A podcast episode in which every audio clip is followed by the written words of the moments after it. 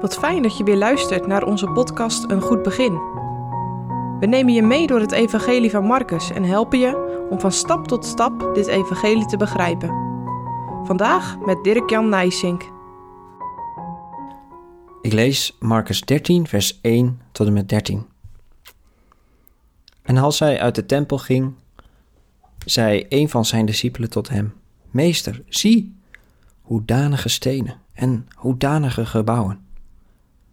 En Jezus antwoordende zei tot hem: Ziet gij deze grote gebouwen? Er zal niet één steen op de andere steen gelaten worden die niet afgebroken zal worden. En als hij gezeten was op de olijfberg tegenover de tempel, vraagden hem Petrus, Jacobus, Johannes en Andreas alleen: Zeg ons, Wanneer zullen deze dingen zijn? En welk is het teken wanneer deze dingen allen voleindigd zullen worden? En Jezus hun antwoordende begon te zeggen: Zie toe, dat u niemand verleiden. Want velen zullen komen onder mijn naam, zeggend: Ik ben de Christus, en zullen velen verleiden. En wanneer gij zult horen van oorlogen en geruchten van oorlogen, zo wordt niet verschrikt. Want dit moet geschieden, maar nog is het einde niet. Want het ene volk zal tegen het andere volk opstaan en het ene koninkrijk tegen het andere koninkrijk. En er zullen aardbevingen zijn in verschillende, verschillende plaatsen. En er zullen hongersnoden zijn en beroerten. Deze dingen zijn maar beginselen van de smarten.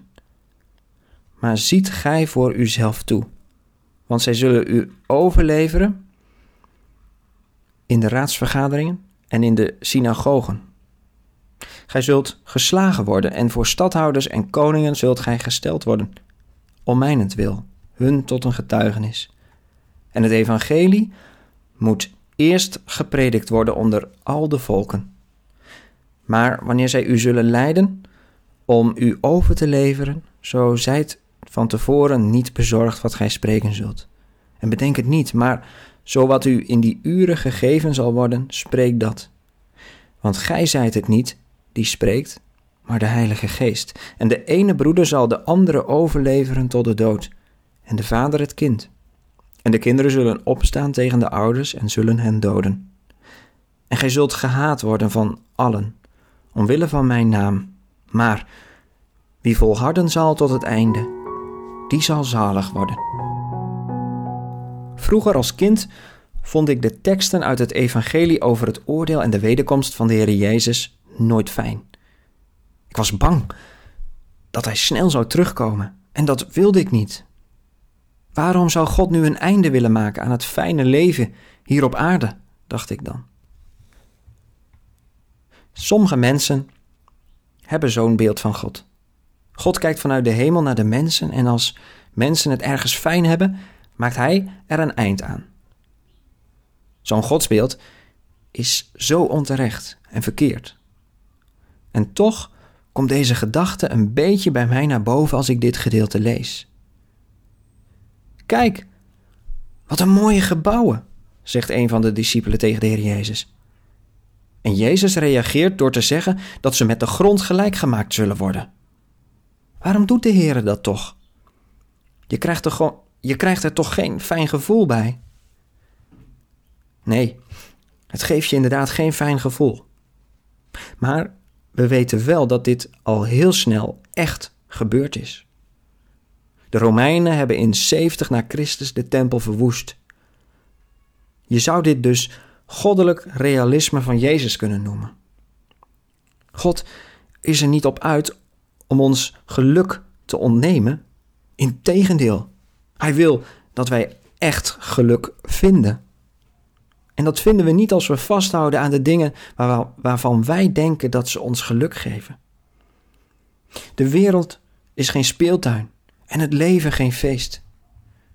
Dat komt door de zonde. En de zaligmaker weet dat als geen ander. Hij spiegelt de toekomst en het leven niet rooskleuriger dan het is. Dat doet de duivel wel. Maar Jezus is eerlijk. Maar juist in die eerlijkheid van Jezus ligt ook de troost. Want wie een christen is, heeft het in de wereld nog eens extra moeilijk. Maar in die verdrukking is hij erbij.